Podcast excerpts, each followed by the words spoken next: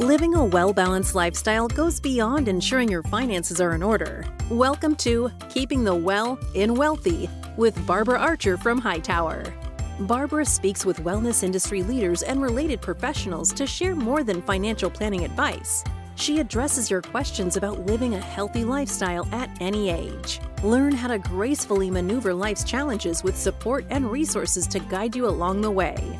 Barbara and the team at Hightower help you make a plan, make an investment, and make a difference in your own wealth and well-being, and in your families, and within your community.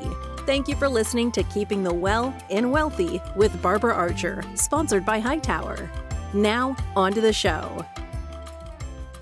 Hello, and welcome to Keeping the Well in Wealthy with your host, Barbara Archer from Hightower. Barbara, how are you? I am terrific, Eric. How are you doing today? I'm doing fantastic. It is so good to be back with you. We had a, a little bit of a break because you were you were interviewing so many people. And so we were a little bit ahead. We got a little break and now we're back. I'm excited. I'm excited to be back and I'm excited to introduce you to our guest here shortly. All right. Who'd you bring in? Well, let me ask you first. Yeah. Do you do you ever have family meetings of any kind? Oh, absolutely. Yeah. Yeah. Maybe about vacations, where you want to donate money, a job move, health issues, any big family decisions? Oh, yeah. Yeah. I mean, even small ones. I mean, you know, like, hey, what do we want to do this weekend? Right. Okay. Get some ideas on the table, and not so much anymore. Now the kids have moved out. Now it's just my wife and I, and she tells me what we do. So that's good. Oh, there you go. It's a plan. It's a good plan. It's a plan. It is. Well, most of us have experienced that uncomfortable moment when the conversation seems to go a little off track when we're talking about something maybe a little more complicated than the weekend plans. And someone can get upset or complains that they're not being heard, or maybe they're just being argumentative. So even if planning something fun, you've seen it happen, right? Oh, yeah. Come on. Absolutely. All right. Well, you know how unsettling this can be. And it can affect us both mentally and physically. So I want to help our guests out there today avoid some of those problems. And so I'm going to introduce you to Doctor Kirby Rosplock. She's going to help us prepare for such family meetings and guide us on how to enhance a successful outcome. So Eric, I want you to think about your next big family meeting you might be planning. And please join us after we get some advice from Kirby. All right. Sounds good. Great. Well, everyone, I'd like to introduce Doctor Kirby Rosplock. She's a recognized teacher, advisor, author, and speaker in the family wealth industry. She is the founder of Tamarind Partners, Incorporated, a research, advisory, and consultancy firm serving family office landscape. Kirby provides leading edge family education that is practical and hands-on. She is a dean of family office at the Purposeful Planning Institute, a fellow and faculty of the Family Firm Institute, and a co-trustee of the Harbach Family Foundation. She speaks and consults internationally on her research, books, and experiences with wealth and enterprising families. Kirby received her B A from Middlebury College, M B A from Marquette, and P H D from Saybrook University. Her book, The Complete Family Office Handbook, makes her uniquely talented in helping us today to contemplate how to design our own family meetings, focus on goals, and ask the right questions. Welcome, Kirby. Oh, Barbara, it's such a great delight to be here today. Well, I'm excited to have you here. And I, my first question for you is, I want to know how your passion to guide families through purposeful planning was ignited. Well, I have to admit, it started with my own family. And oh. so I grew up table stakes and having many family conversations around the dinner table that sometimes segued to the boardroom. And so I grew up really of a child in a family enterprise that witnessed firsthand how we juggled this interpersonal dynamic of being family and then complexity around wealth or business ownership, and how that can create so many different dynamics within a family, good and bad. And I recognize, like, my family needed help. Other families oftentimes need help just to figure out how to set themselves up for success. Ah, yeah. And that's why you're here, and we need you. So Kirby, before we get started on that, let me ask you, did I just read that you recently received an award? Oh, Barbara, you are on the nose. So Clearview Publishing and the Family Wealth Report just had their big awards banquet in New York last week. And so we were the proud recipient of the best family office wealth management consulting firm. So we are thrilled to win this award. It's not our first, but hopefully it won't be our last either. And so that's standing right behind me, one of those little black oh. and white. Well, congratulations. I did Thank want to recognize you. That when I saw that come across my screen. Yeah. So since you're a pro at this and you started close to home, I'm going to take you back to home and family.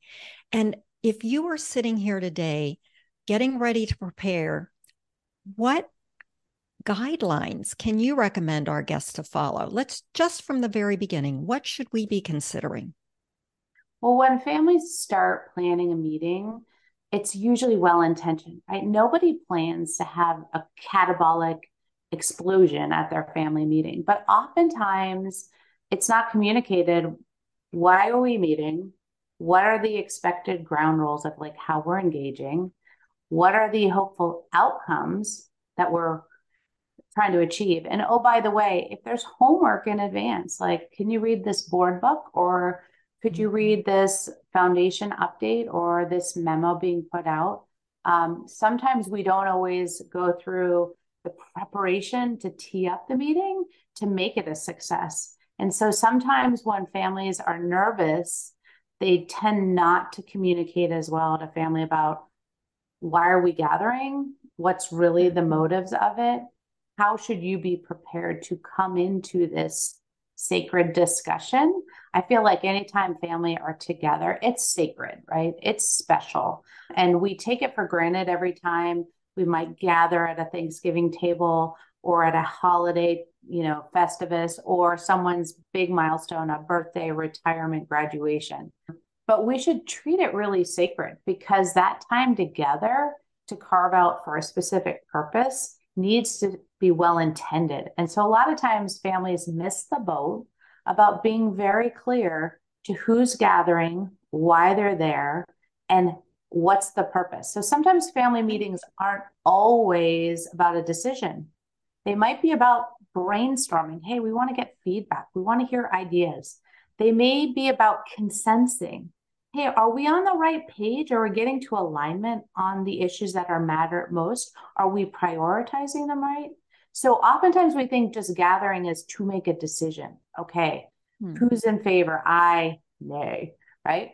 And so we have to be really mindful of what we're setting the family participants up for, so they know how they're going to engage and what they're there for. Well, in doing this preparation, you had mentioned to me when we spoke earlier about unpacking and checking baggage at the door to come in with an open mind. And also, I have a question when you talk about, you know, some of the easy things, like if we're deciding whether to go to the mountains or the beach, that might not be as difficult a decision. But when things get really tense, maybe it's where we put mom in a nursing home. Maybe it's where we de- are deciding or we want to share with our family that we have some kind of a disease and we're trying to determine where the right place is for treatment. So things that are a little more sensitive. And are there times when we might need a helper or a facilitator or someone else besides just us preparing for this meeting? Yeah, I think a lot of families recognize when it feels unsafe. Or here's another big issue that families face. One, one typically a minority interest might feel like, well, so-and-so is controlling the narrative. So they called the meeting, they're pushing an agenda. What am I going to say? I have no vote. I have no say. So we go in, and when you going back to the checking your baggage, we oftentimes feed into these sort of roles and these scripts that we're conditioned to playing because of business ownership, because of engagements in the past. And so that can oftentimes become an impediment to even showing up with an open mind, being open to what is on the table. And so the keys to family meetings are to make it very intentional and purposeful. And then the second point I would add is that when you feel like one party or another might immediately be pushing back. I don't want to attend. I'm not going to be heard. Oh gosh, he's just going to lecture. She's just going to get on her high horse. Then we also need to know, do we need a facilitator? Do we need someone else who can actually help us get to holistic conversations that are generative, that are productive, that actually set the minority or the majority, whoever, whatever the dynamics are, up for success, because we create a level playing field. So that is really the, my opinion, top role of facilitator, is to be able to control how that playing field feels. Is it really tilted or uneven, lumpy? So when we don't have a good preparation for a meeting environment, we create some of these dislocations of engagement. And this can be really detrimental to how people engage, how they feel like they're being heard, why they'd want to even put themselves out there, right? Well, exactly. And there will be many listeners out there that aren't involved in business family meetings, but they're having their own types of family meetings. Again, whether it's about care or planning for um, a change in someone's job, whatever it might be, whenever you think about generally a family meeting, do you have any pet peeves that we should be aware of and help us avoid? Yeah, I have to admit, I have a few. So I think it's really important when families come together that their understanding of the dynamic of the meeting, like what's, what are we trying to get out of this meeting? Because if they don't know, I call it the W I F M, what's in it for me? So that's the acronym, W I F M. Yeah. They may not know that they should really attend, show up, be as mentally on target. And so again, I, I get really frustrated when families gather, but they haven't done the work to prepare participants for their roles, how they're, how they're expected to engage. Now, sometimes there's pre-reading, sometimes there's a little bit of pre-work, or, hey, I'm going to have individual discussions with each family member as a facilitator in advance. Sometimes I'll do that. Other cases, I will help coach who um, a family member to help be an engager, right? To create that okay. space and create that awareness. Other pet peeves of mine are, again, when we don't have the clear understanding of how the, the meeting's going to flow. So I see oftentimes an agenda with twenty-seven things on it. Uh, and I Too mean, much. Oh, it's too much. Too much. It's too much. So I'm a big believer that you got to know what is it that is most achievable in the time that you have, and also to strategically not put the most important thing at the twenty-seventh point that, oh, I'm sorry, we didn't get to it. We'll have to push it to the You next. mean you want priorities too? I know, priorities.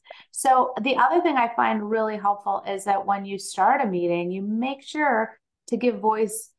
I want to have a parking lot here. So when we are going through this meeting today, there are things that come up that are really good ideas that we should address, and they may be action items at a future meeting.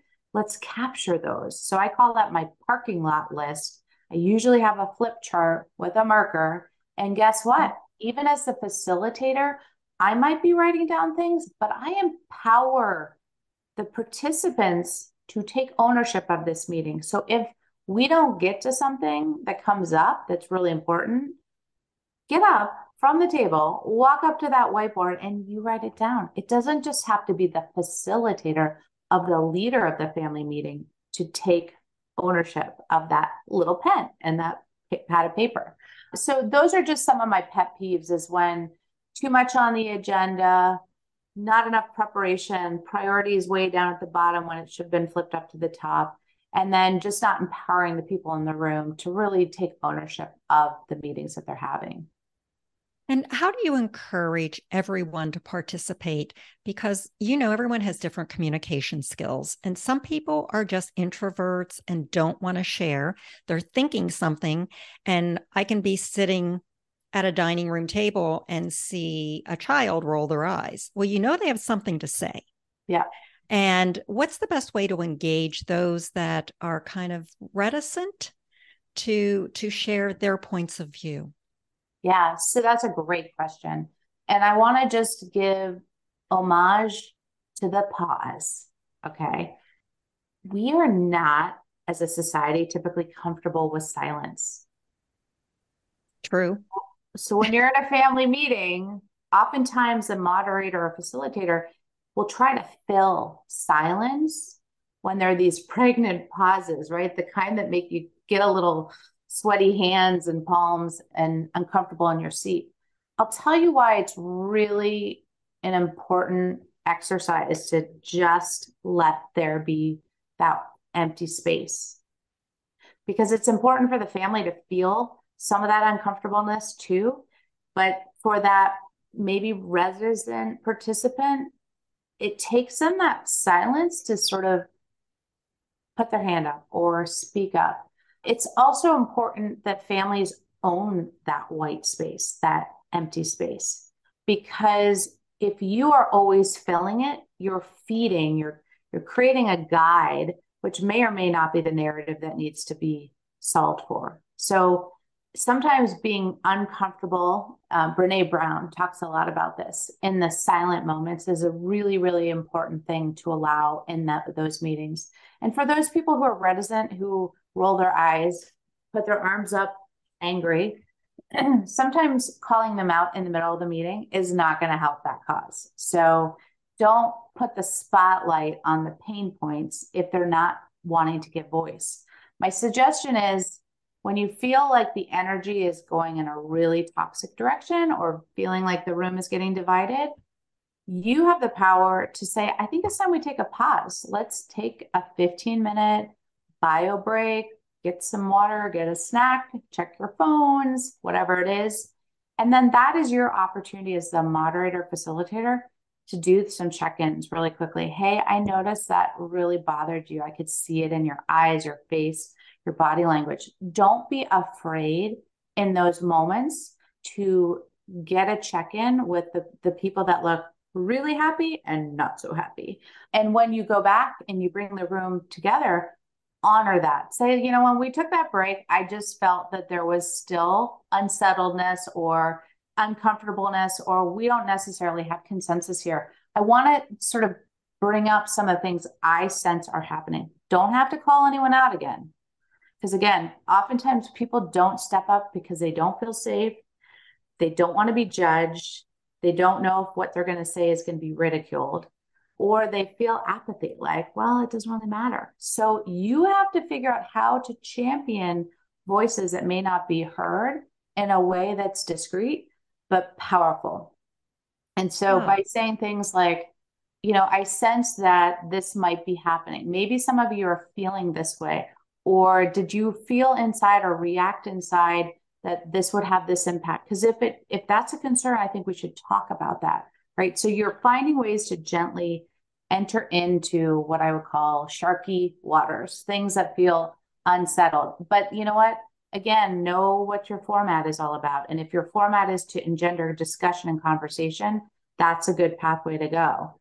If it's not, and you're supposed to be making a decision on something, then it's also important to say, I don't think we have consensus, or I don't think we're getting to a place where people are ready to vote on this. Do we need to take a pause and do further exploratory conversations?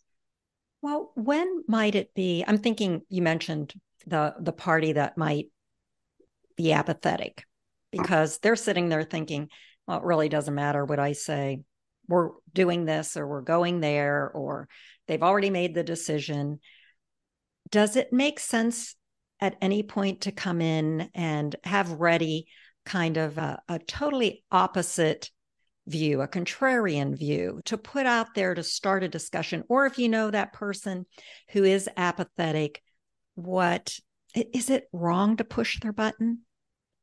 Well, if you want to stir the pot, it's not wrong, but it may not make you that want them to come back, and warm and fuzzies may not be a result of you like. But their of, apathy isn't being productive either. So if you, not. how do you how do you um, light that fire to start a discussion, or or to make people feel safe and say, I want you to join in the conversation. I want to hear your opinion. I want to hear your views. Well, um, you just said it. You said it right there, Barbara, which is the invitation is number one priority. And just because you're invited to a meeting doesn't mean you're invited to voice opposition, a contrarian view. And sometimes I love that you bring that up, because it's something I encourage is that, you know, every family should, or any kind of meeting, business meeting, regardless of the stakeholders, should always present the contrarian view, because we get to yes, and sometimes it can take a long time to get there, and sometimes it can be very quick. And if we get there too quickly and haven't really thought about, okay, what are all the potential things that we could argue against this yes? I mean, who would be in favor of no? And let's just talk about that, even if nobody thinks no. But why would we think no? And then when you start to create that list, that's what validates the yes, right? So that can, yeah, I love that idea. Can it's be the validation. A, yeah, yeah, absolutely. Excuse the interruption. I know you're listening to Hightower's Keeping the Well and Wealthy podcast, but if you have questions related to these or other wellness and financial issues, please reach out to your advisor or go to hightower advisors dot com to find a financial advisor near you. Now, back to Barbara. No, I think that's very helpful. And because we're talking about communication patterns and people who do speak up and those that don't, what about those triggers that oftentimes happen in family? You know, if you say something, or if you bring up something in the past, or there's a topic that is always flammable in the family, how can we gain sensitivity to that and maybe avoid being the one that throws the match on the kerosene there? Yeah. Well, first talking to the elephant versus around the elephant, like as if it's not there. So if we know we have a combustible topic on the agenda, make sure everybody knows, we know this is a very sensitive topic. This is something you haven't had agreement or alignment on. I don't know if we're going to get there today. So never promise we're going to fix this. We're going to dampen out all the kerosene. It's going to be fine. I've got my fire hose here. Don't make promises that it's going to be fixed. But I think it's really important to honor how explosive certain conversations can be. I think one of the things to changing past combustible patterns, right, in family conversations is to acknowledge that we're going to work differently, to hear each other, to take the moment to just give people this space to share their thoughts and ideas, whether we agree, we disagree, whether it makes us want to like throw our hands up and yell and scream. We're just going to ha- honor that self-control and those moments to figure out how to be in dialogue with one another and respecting different opinions that may not be our own opinions, but that we have to work productively to find what the answers are that we can all live with, or that we can agree to, even though one party or the other party might be making concessions. So talk to that elephant in the room, make sure people respect how powerful that dynamite is in the middle of that room, and that nobody really comes to a meeting to walk away feeling like they got blown up or burned. And so when you start to set those parameters to say, we we got to work through this, but the only way we're going to do this is if we are honoring and respecting, hear each other, share our thoughts and our true, honest, authentic feelings, and really start to create a space that's safe. Oh, that's lovely. And talking about safe spaces, I mentioned to you um, uh, some even personal family contentions between a few people, and one party that sent me a text that I loved. I've kept it because I just got such a kick out of it. And it, all it said was, I am Switzerland. So let's talk a little bit about that, having two opposing forces and then having Switzerland. Yeah, two opposing forces. I can't even say it. Two opposing forces. So oftentimes we call that triangulation, okay, where the third point is Switzerland. And so the two folks both usually confide in that you know, individual who is trying really hard not to play to one party or the other party and hears both parties out, but really feels torn, right? Mm-hmm. They're not able to advocate for maybe the one they feel is unfairly treated or the one that's bullying or overarching. And so Switzerlands are all around us. Typically, we find that families put advisors, right, into the Switzerland category. I see it with husbands and wives. They'll talk to their investment advisor, their banker, their accountant. I will see it with siblings. I will see it with parents and children who don't agree on things, and they pull their advisor in to moderate and mediate. And so, again, I think it's really important that, that we don't rely on Switzerland to solve, because Switzerland is there to just keep the peace, right? They don't want to see these two entities, these two individuals battle. So it's really up to the two that disagree to find out how to have productive, you know, discourse, how to talk and say, listen, I, it really bothers me. I want to share when you do this, it really bothers me. And this is how it impacts me. And this is why I react this way. And I really don't want to feel that way when that's happening, but I need you to know that that is a trigger for me, or that's what I'm receiving. And that's what's hurting me. And I don't want to feel this resentment, this anger, this frustration. So that's what we need to say for those two dissenting parties that aren't getting along. We need them to have, you know, productive space. And sometimes Switzerland will say, you know what, I'm going to sit you guys both down and we're going to talk about this, but you're going to talk about this. I'm just going to be here to be a referee and keep the peace. But most Switzerland entities and individuals don't want to be in that place. So they just compartmentalize. They take it all in. And it usually makes them not have the best feeling in their stomach. Um, and it can be really, it can be really hard on those relationships over time.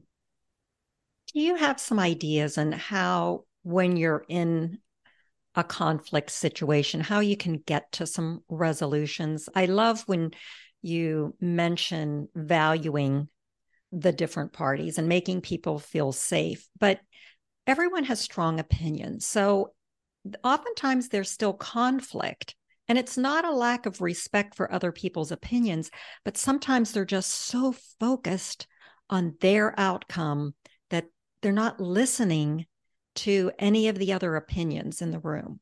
So how do you help phrase a request to all parties to stop and listen? Yeah. So I think that's right there. You said it, is how do we start to create a pause? And I think it's also making sure to feed back so people hear themselves, right? Because I don't know that people know the tone, and they don't necessarily know how intense might their, their presence or their words or their actions. And so sometimes it's really important to bring the mirror into the room for a minute and say, okay, just imagine you said that to yourself. How would that make you feel? Like, what, how do you think your presence is showing up, and is it making the right kind of impact that you want? Because oftentimes, you know, people, when they feel right, feel very strong in their convictions. So they're trying to make a point, but they don't realize all the emotional elements to their messaging. And so what they're really trying to get across is lost in either, that's not how we do it in our family. You're not allowed to do that. I don't care what everybody else, I have the final authority. So when people go right to like, this is my control lever, this will oftentimes shut people down in a room. Because it's like, okay, well, great. But ultimately, we all relinquish control at some part, part of our point in our life. And the obvious one is when we're no longer here, right? And there is, yes, ruling from the grave, but we also know how less productive it is to try to lead all the way to the grave and then have your hand coming back out of the grave to control those that are still left in the lurches. So my suggestion is to really understand what your success looks like. What ultimately are you trying to achieve? Because control is finite. It happens for a period of time, but it's always, it's always evolving. And so we have to look at what we're trying to achieve, how we're trying to create harmony, and ultimately what success looks like, because it doesn't necessarily work to get your point across or get your agenda across if it just either puts people in passivity. And that's when people just are going to that apathetic state saying, I don't matter. It doesn't matter. Um, they roll their eyes. They lean back in their seats. They kind of, they do this. They look at their phone. These are all your signs. If right. you didn't get this. Pay attention. Yeah. That, that probably you've lost. You've completely railroaded a, an agenda. Um, so and it, same- it's okay to say to someone then maybe like, wow, I mean, when you're personally offended or someone's attacking you in a meeting, wow, would you like to rephrase that? Or, you know, could we yeah, try I mean, that again? I, Just I, stop have to, I go on a case by case basis, because I usually won't call out even a founder, matriarch or patriarch if they're behaving terribly badly in the meeting. But I usually prepare those people in advance. I'm usually the one saying how you show up really matters.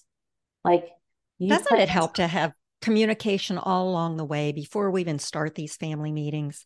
Yeah. I mean, for the good times, the little nudges, the happy texts, or, you know, an emoji, something to stay in contact, because sometimes when you get together, it can be, uh, I, when it's in person, I mean, we're Zooming now, but yeah. let's look at when do we use Zoom versus when do we have a phone call versus when do we try and get in person? Are there different levels of communication that you've experienced with different families you've worked with that it works better in person or sometimes maybe not? Okay, so here's the reality. We all were forced to go virtual, right? During right. Parts, all our parts of the pandemic. So we cherish now our time being together in, in a physical meeting. I would suggest that, again, don't bite off too much that you can't process in an in-person meeting, and also know what, what intimacy you're creating by being in a shared space. There's oftentimes very sort of rubber stamp, check the box kinds of meetings where you go through a protocol. I think those are actually great if you, if it's permitted under the guidance of the governing documents, but if you're permitted to do a lot of that virtually, awesome. I mean, there are, you know, certain business formalities where you have to physically be in person and have a live board meeting, for example. That's a great example. But if we're having sort of more intimate family conversations on sensitive topics, I mean, you brought up, where do we put mom? Is she going into a facility, or dad? Mm-hmm. Is it time for his memory care, you know, step up? And, and these are hard conversations to do by phone or Zoom. Agreed. Right? They are. Uh, and, and let's be honest, the presence that you have when you're in a room together is different than when we are in, you know, our virtual spaces and our attention. So I really encourage when there is a need to be present and a need to have community around conversation, to think about what matters in those moments to be together. And it may not always be checking the box. It may not always be getting to a decision. It might be just like, we want to get people's feedback. We want to get your input. We want to do a check-in. We want to have some fun. So right. we're going to do this business part first, and then we're going to do some family fun after. So those are the times where I feel like being in person really matters. Oh, that's great. Well, let's talk about something that often comes up in family meetings, whether they're in our office or in families' homes, and or it could be a business. It, but oftentimes it's an individual decision, and that's how we create our legacies. Mm. And so when we're talking to our families and how we want to be remembered and things that we want to do, what can you tell us about creating a legacy?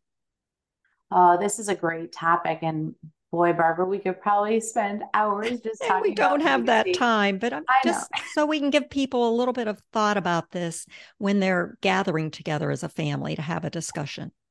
Yeah, well, there's so much literature on legacy and legacy building from so many great, I can provide you lots of articles and books, chapters, and so forth. But one thing I will tell you that I've discovered working with families is that legacy isn't just an end of your life thing. It's a while you're living thing. So a lot of times people don't realize that every day you are living your legacy. Like your actions kind of re- reflect your values, and they also reflect who you are and what mark you're leaving in this world. And do you have so, any examples or stories about anyone that changed their legacy?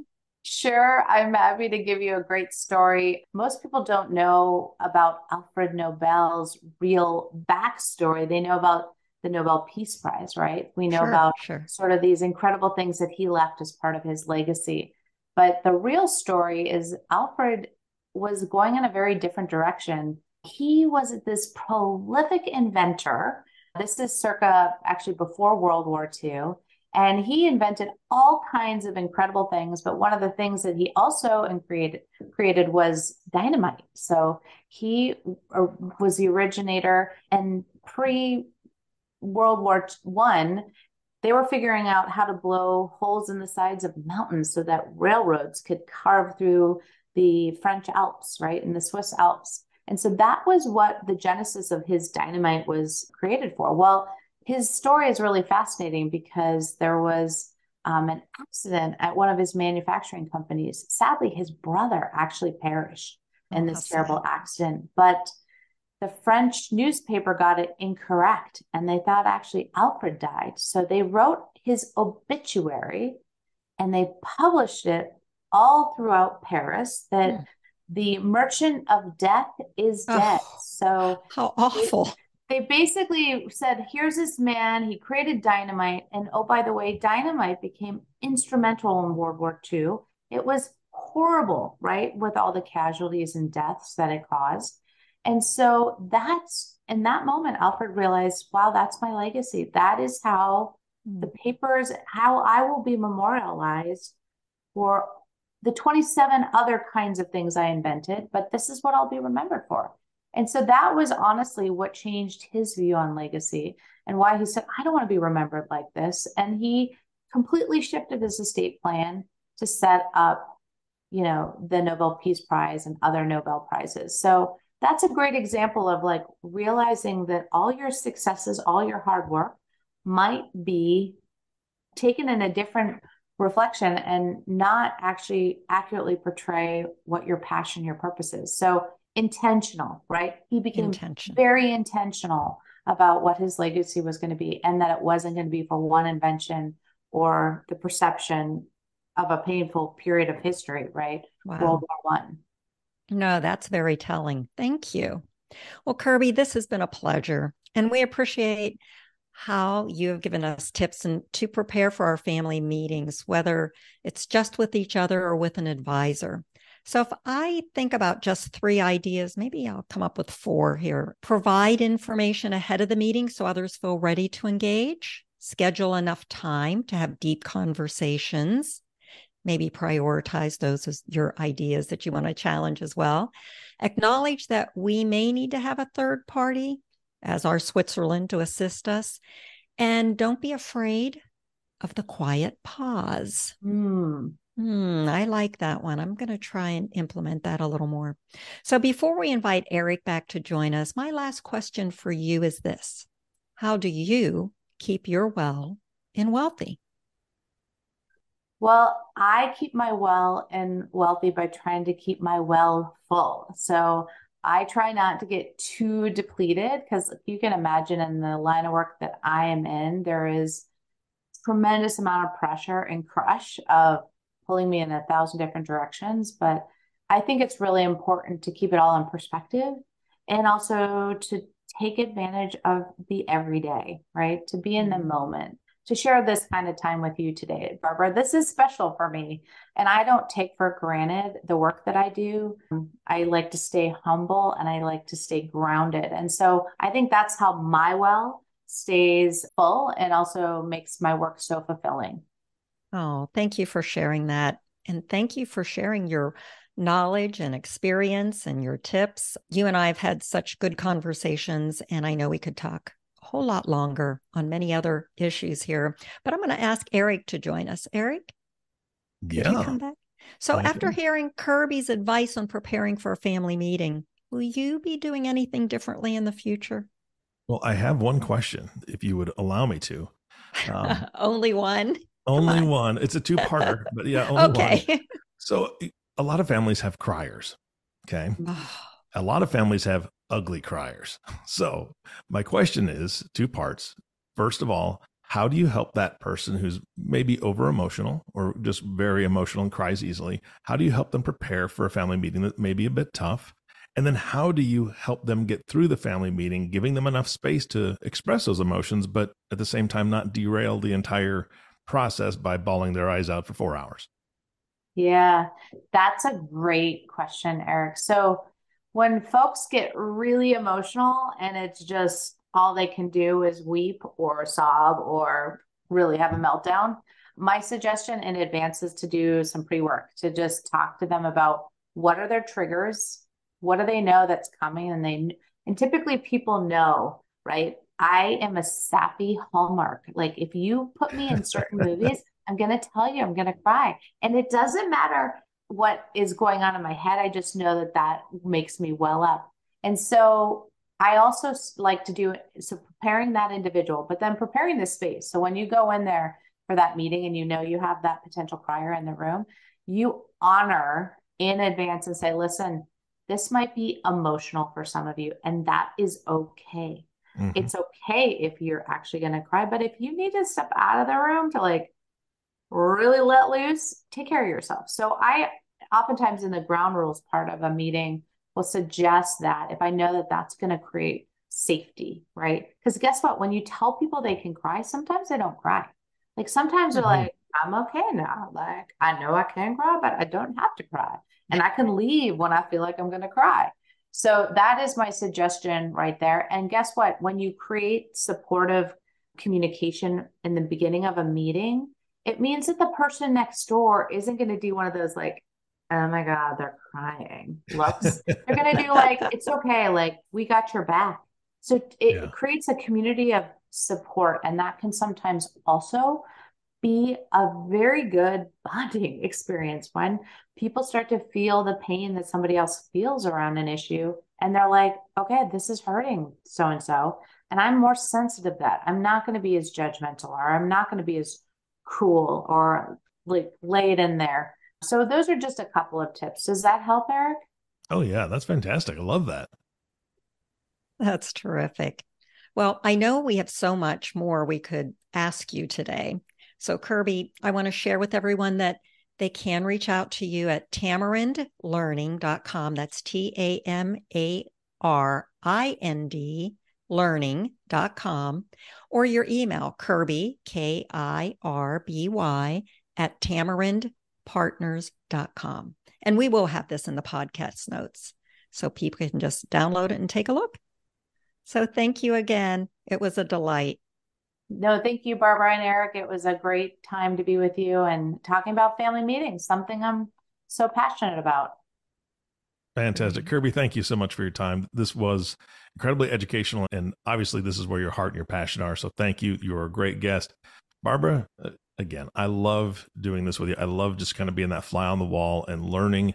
I know that you have worked so diligently with clients and with the, the folks there uh, that you work with in these different areas and helping people to implement the things that you're helping teach through these podcasts. So thank you for everything that you do, of course. And then, of course, our last thank you goes to the listening audience. Thank you so much for tuning in and listening to the Keeping the Well and Wealthy with Barbara Archer. If you have not subscribed to the podcast yet, please click the subscribe now button below. This way, when Barbara comes out with a new podcast, it'll show up directly on your listening device. And we humbly ask that you share this podcast, rate it, and leave a review, as this actually does help others find the show. Again, thank you so much for listening today. For everyone at Hightower, this is Eric Johnson reminding you to go out in the world and make a difference. We'll see you next time. Thank you for listening to Keeping the Well in Wealthy with Barbara Archer, sponsored by Hightower. Click the follow button to be notified when new episodes become available. The information covered and posted represents the views and opinions of the guest and does not necessarily represent the views or opinions of Hightower Wealth Advisors. The content has been made available for informational and educational purposes only. The content is not intended to be a substitute for professional investing advice. Always seek the advice of your financial advisor or other qualified financial service provider with any questions you may have regarding your investment planning. Hightower Wealth Advisors is a group comprised of investment professionals registered with Hightower Advisors, L L C, an S E C registered investment advisor. Some investment professionals may also be registered with Hightower Securities, L L C, member FINRA and S I P C. Advisory services are offered through Hightower Advisors, L L C. Securities are offered through Hightower Securities, L L C. This is not an offer to buy or sell securities. No investment process is free of risk, and there is no guarantee that the investment process or the investment opportunities referenced herein will be profitable. Past performance is neither indicative nor a guarantee of future results. The investment opportunities referenced herein may not be suitable for all investors. All data or other information referenced herein is from sources believed to be reliable. Any opinions, news, research, analysis, prices, or other data or information contained in this presentation is provided as general market commentary and does not constitute investment advice. Hightower Wealth Advisors and Hightower Advisors L L C or any of its affiliates make no representations or warranties expressed or implied as to the accuracy or completeness of the information or for statements or errors or omissions or results obtained from the use of this information. Hightower Wealth Advisors and Hightower Advisors L L C assume no liability for any action made or taken in reliance on or relating in any way to this information. The information is provided as of the date referenced in the document. Such data and other information are subject to change without notice.